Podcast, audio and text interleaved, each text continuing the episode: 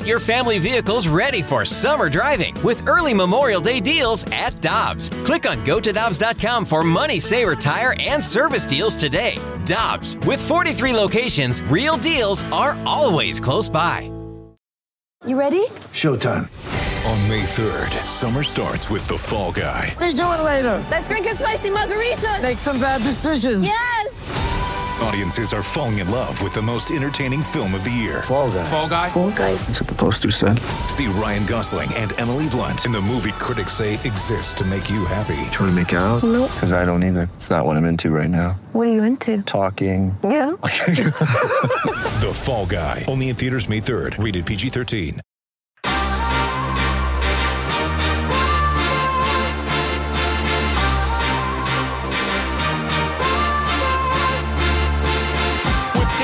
And I'm Brandon Kiley. It's B K and Ferrario here on one oh one E S P N. Coming up in about fifteen minutes or so, we'll get back into the Blues. Are they in draft and develop mode, or it's going to make more sense for them to use those picks that they get at the deadline to be able to flip them for proven players? We'll get to that coming up at twelve fifteen. But right now, we're going out to the Brown and Crouppen Celebrity Line to be joined by Kyle Reese. He writes about the Cardinals prospects for a website called Birds on the Black. You can follow him on Twitter. He's at Kyle R four one six. All the national prospects analysts, they get to see the Cardinals prospects occasionally, especially down at the Arizona Fall League. Kyle watches them like every single night, so he has a better grasp on a lot of these players than most of the national people that you will see conversing about them. Kyle, we appreciate the time as always, man. How you doing today? I'm doing well, B K. It's a pleasure to be on. I love talking it over with you. Absolutely. We're happy to have you. And as I'm sure you've been seeing over the last couple of days, everybody's putting out their top one hundred prospects list. So uh, the big conversations that are being had by Cardinals fans are the same ones that we've been having for a couple of years now with Jordan Walker, who's in basically the top fifteen at a minimum on every one of these top one hundred lists. Kyle, from what you saw from him last year when he was down in double A for the majority of the season, what was the biggest sign or development that you saw? Was there anything in particular that stood out to you with Jordan Walker's game last year compared to what you had seen previously? You know, he was so well developed in twenty twenty-one at Palm Beach. I think I was most impressed to see him stay within himself at double A, just like he did uh, at, at you know, the, the A-plus level during twenty twenty-one. He, he knows who he is. And to be that young and that advanced, and to stick to your plan at the plate, and to see that happen at double A, where the challenge is very difficult. Uh, jumping from high A to double A is a huge task. So jumping from low A to double A is even even more hard to understand for your average fan. Like, he was just himself. I think as the season progressed at the plate, the thing that we saw him do more than he had done in the past is turn on the inside pitch. He has a swing that's designed basically to work gap to gap. You know, for being a, a big guy who might be known for his power, he's he's more of a hitter than he is a power prospect. And I think that that's kind of one of the mis, misconceptions of him. But his swing is meant to work gap to gap. It's meant to fight off some tough pitches inside and find the opposite gap. And what we saw by the end of the year is we saw him turn on those pitches a little bit more frequently, those breaking pitches inside, those fastballs on his hands, and drive them a little bit more, which for a twenty-year-old at the double A level with the type of power and potential that he has is a huge sign and a huge positive. Kyle, with that being said, talking about his swing, have, have you seen anything to show that he has any holes in his swing? You know, I, I think of Nolan Gorman when he was here last year, struggled with fastballs up in the zone. Is, is there anything like that that you've seen with Jordan Walker? It's it's a throwaway thing because we're going to talk about this with every teenage to twenty to twenty-two-year-old right-handed prospect.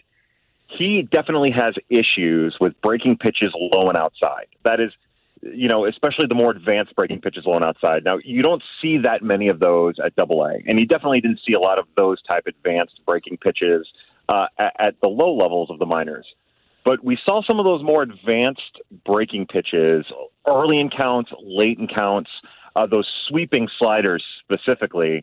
We saw him really have trouble with that. Uh, I I GIF during the season. I, I GIF as much of the, the highlights as I can. And I wanted to make a point to try to put a little bit more video out there of some of his struggles, and I never got around to it. But uh, one of the great follows on uh, on Twitter is V H S, and he has a, a video out there of a struggle of, of uh, Jordan Walker struggling to hit a slider that is you know, maybe a foot off the plate. He's just, he was just a little over aggressive. And, and that is an area that he'll need to improve. You know, he, he's at double A and he's twenty years old, and he'll, you know, either be in the Cardinal or a Memphis Redbird at twenty-one. And he's just going to have to learn when to maybe be a little bit more selective about that pitch. So it reminds me a lot of Dylan Carlson when he first came up in twenty twenty. Now, that was a weird year for a million different reasons, and we don't have to get into all of that. But when he first came up, they were throwing him junk, right? They were barely even throwing him fastballs, and he he struggled at times against them. And he had very similar numbers. I know, Kyle, this is something that you pointed out uh, to a lot of your followers as well. But the numbers in Double A between Dylan Carlson and Jordan Walker were remarkably similar. Carlson dominated at that level. It, it, do you think it is fair to expect some early struggles from Jordan Walker when he comes up because he's twenty years old?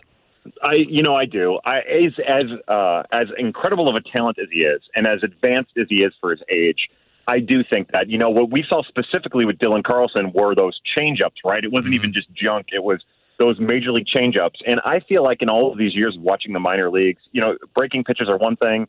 Fastball is another thing. Command is a whole other thing. But the major difference is a major league changeup is such a different beast altogether. And you don't see a major league changeup really until you get to the major leagues. You know, you, you'll see some really great stuff elsewhere in the minor leagues. It, it's just few and far between. But that, that next level changeup, every major leaguer struggles with. Like even even the advanced the advanced. Uh, minor leaguers making a major league debut with, with the advanced hit tools like Juan Yepez and even Brendan Donovan, that changeup is a whole different beast. And until a player makes that adjustment, until they see it at the major league level, you never really know how they're going to adapt to it. Um, the, the thing about Jordan Walker, I, I don't think he's going to struggle with the changeup the same way that Dylan Dylan Carlson did, because I think his swing is a little bit it's a little bit more defensive in nature than Carlson was at the age of twenty. Uh, at, you know, at the same levels. Uh, I think I think the difference is where where Jordan Walker, he just hits the ball so hard, you know, whether it be his ninetieth percentage exit velocity, his average exit velocity, or his top of the line exit velocity. He's going to get away with being able to make weaker contact because it's going to be harder by nature. And I think that's going to help him kind of sort through some of the early season struggles that he has whenever he makes his major league debut. Kyle, you were mentioning pitcher stuff, so I want to switch to some of the Cardinals' pitching prospects. And the guys that are drawing a lot of buzz right now are Gordon Graceffo and Tink Hintz. The yeah. biggest conversation with the Cardinals this offseason was, you know, the ace conversation, looking for an ace on the market. Can Jack Flaherty be that guy? My question for you is, do you think one of these guys, Graceffo, Hintz, or maybe somebody else in the system, can develop into being the ace for the Cardinals in the future? I am always reluctant to say ace, right? Like, they, in my mind, I'm one of these crazy fans who thinks that an ace, like, there's only five aces in the league. I, I definitely think Graceffo and Hintz, and then another pitcher we're not talking a lot about is Cooper Jerby, the Cardinals' first-round draft pick in twenty twenty-two. I think those three guys specifically have the chance to be top-of-the-rotation starters. Uh, I, I think with Tink Hintz, as we'll get a better feel for this as he builds up his uh, his endurance and we see him get a few more innings on that arm, I think he probably has a chance to be what we might traditionally define as an ace. I think Gordon Graceffo is going to be a workhorse. I think you're looking at, you know, just to kind of be lazy about it, I think you're talking about a Lance Lynn type career from him. I think he's going to strike out more guys. Obviously, he has more velocity. He doesn't throw fourteen different fastballs. It's uh, it's a full repertoire of uh, a change-up, curve, slider. But he's going to be a workhorse. Uh, and then Cooper Jerby is such such a unique pitcher. He releases the ball at a different angle. Uh, no one else measures the way that he measures.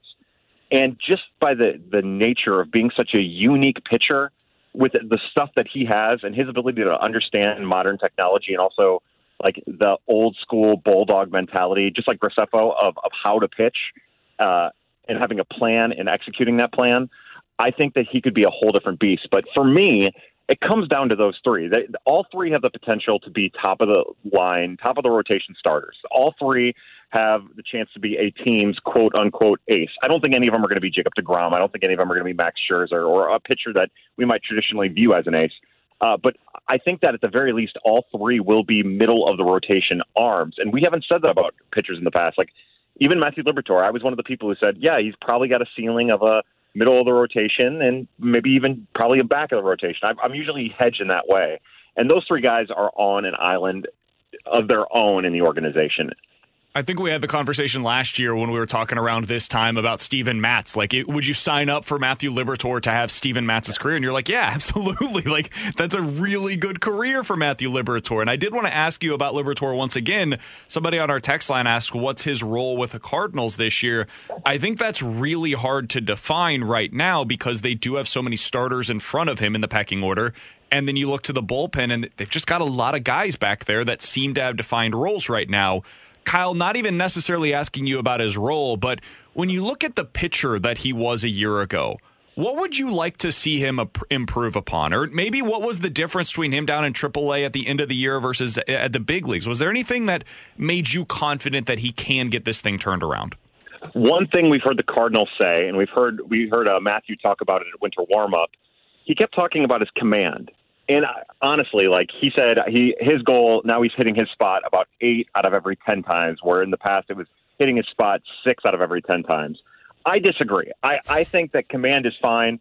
I think, uh, granted, you know, you want your pitchers to have as good of command of their stuff as possible. For me, those fastballs are the issue. The sinker and his his heater, his four-seamer, it, they both need to change. They're not they're not good enough as they are. They're not they're not.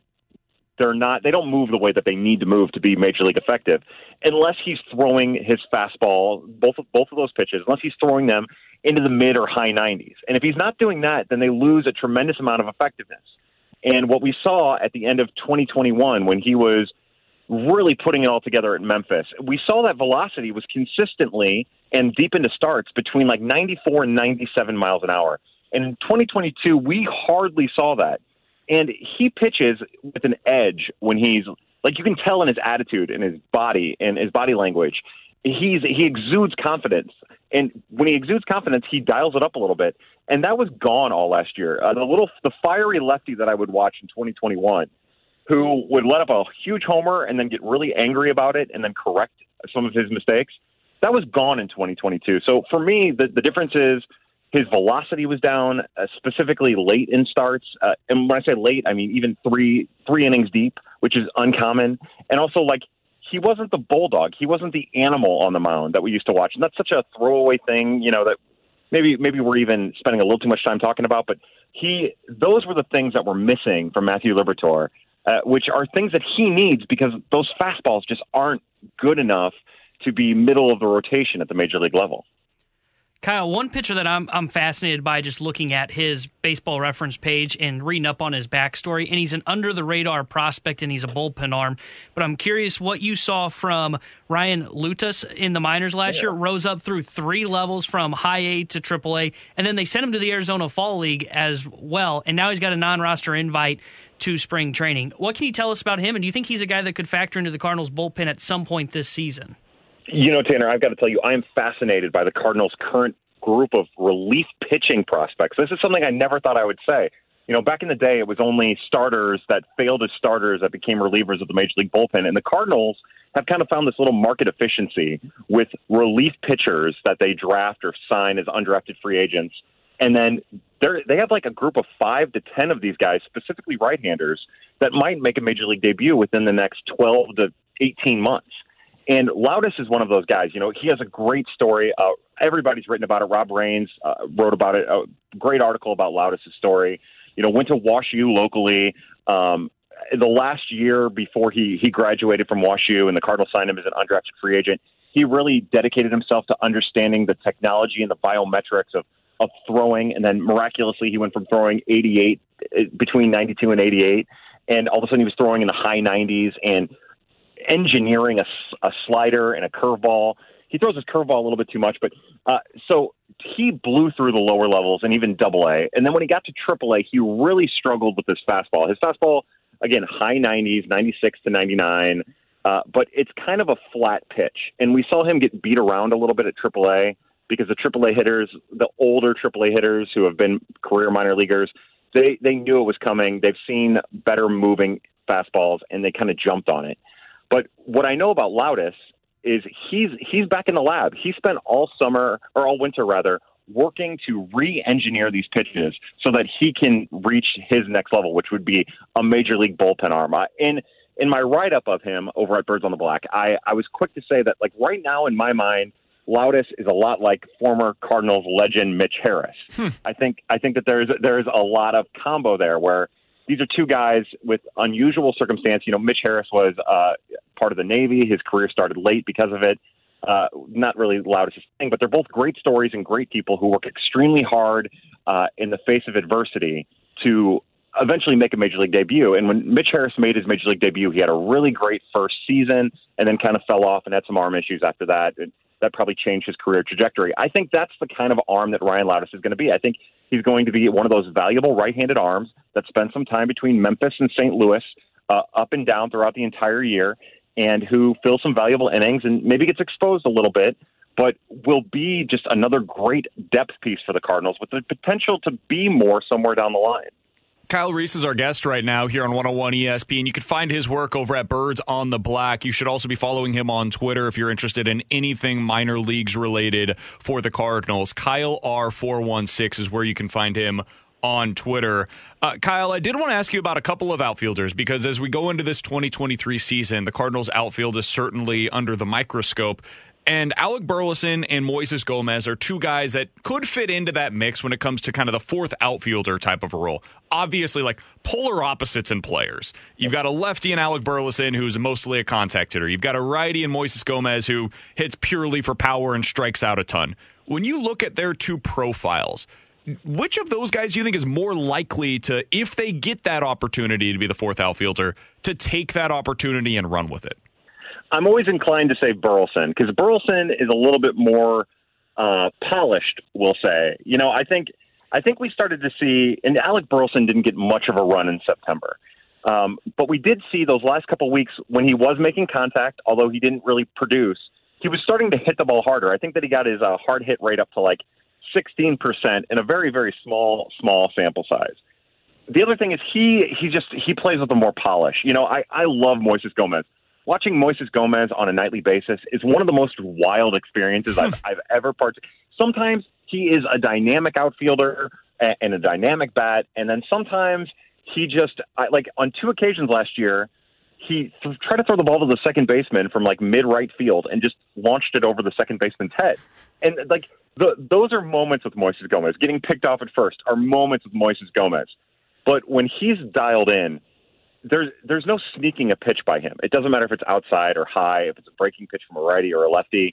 He's going to do damage. And to watch what he became this year, to watch him change his swing, because I went back and watched a lot of twenty twenty-one when he was with the Rays, to watch him change his swing instead of trying to do damage, just putting a good swing on it and letting the bat do the work, letting his swing do the work.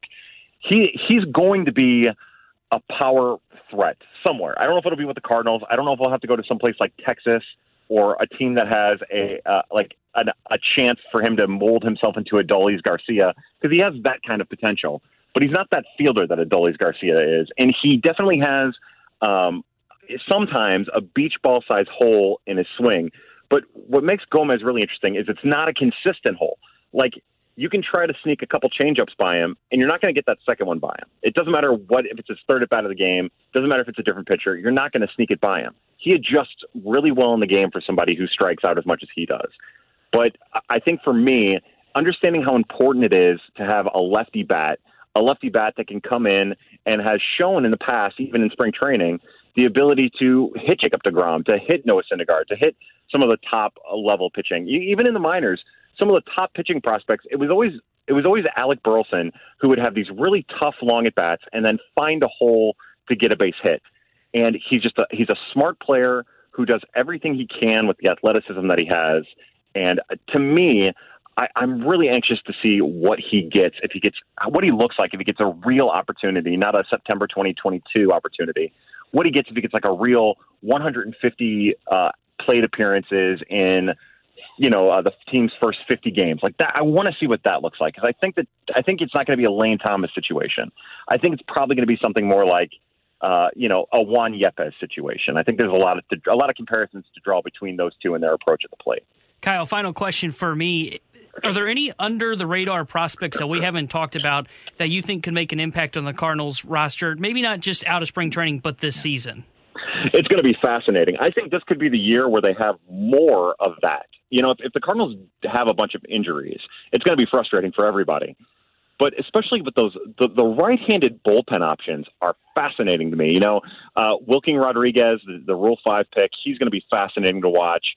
Guillermo Zuniga, the Cardinals uh, added him to the forty-man, signed him as a minor league free agent. Oh, not a minor league free agent, a major league free agent. Had never pitched above Double A in the Dodger system. He's a big righty with big stuff. Uh, but then, like, they also have a guy named Logan Sawyer, who they signed off of the Independent League, who is a, a fascinating kid that measures really well.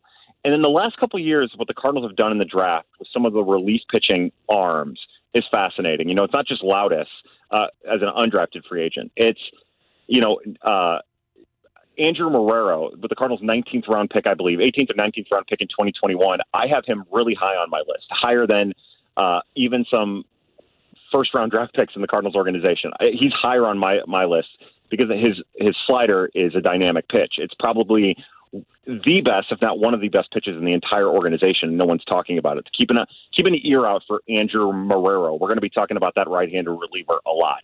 Uh, Andre Granillo, a fourteenth-round pick from the twenty twenty-one draft. Another thing, fastball slider. He's got a few other pitchers that, pitches that he works with. He could be a guy, made, made it to Double A last year. He could be a guy that could force his way up to a major league debut. You know, these aren't these aren't Rangel Ravelo. These aren't Juan Cruz. Like, these two guys have a little bit more in the tank. And Logan Sawyer has more than what those other guys had. So they're not going to come to the majors. Like, they have a chance to be more than that type of arm. And, I, you know, the, one of my favorite guys, uh, Gianluca Luca Delatri, pitched for Team U S A, was the big-time prospect for U N C. Had some arm problems, had some hip problems, uh, was part of the twenty twenty-five or twenty twenty undrafted free agency class from the Cardinals uh, during after that twenty twenty draft that we all talk about and talk about. He became a relief pitcher, was dominant in Peoria, struggled at Double A. But uh, like that's the cr- that's the crop. And then to rant on for just one more second, and I'm sorry about this. Uh, it, there's a couple outfielders that we're not talking about that I find myself incredibly fascinated by, and th- it's like a group of three that that are kind of weird. One is a righty named Chase Pinder, Chad Pinder's little brother. Uh, Chase Pinder, when he's healthy, and he hasn't been healthy for the last two years, he might be the most, like, again, not to keep saying Juan Yepez, but he might be like the most surprisingly Juan Yepez of, of the group of prospects. You know, you don't talk about him, but when you look at his advanced stats, he does everything right. And he's just a matter of him getting healthy, and he's a really good defensive center fielder. And then as as we've seen, left-handed hitting options become more and more prevalent, had such a large value at the major league level. I think uh, Chandler Redmond, who made a bunch of news last year for being the second player ever in affiliated baseball to hit for the, the home run cycle, um, if he can continue to tap into his power against righties, I think he could be a really valuable weapon, almost like a Moises Gomez foil, but on the left-hand side. And then Matt Koperniak is a really interesting left-handed option who only hits righties. Again, he and Chandler Redmond are terrible against lefties. Hmm. Uh, but they only hit righties, and we're seeing that in the D H, N L D H, that that role has value. I mean, Corey Dickerson was good for six weeks last year, and he turned that into two point five million dollars, you know, uh, this offseason. And so that has value, and I'm anxious to see if those guys give themselves a chance to to get an opportunity. Kyle, this has been awesome, man. People aren't going to find better information, analysis on the Cardinals prospects than he can by reading Kyle's work over at Birds on the Black, following him on Twitter at Kyle R four one six. Appreciate the time as always, man. Thanks for, for making us more informed on the Cardinals prospects. We'll talk with you again soon. You're awesome. Thank you very much.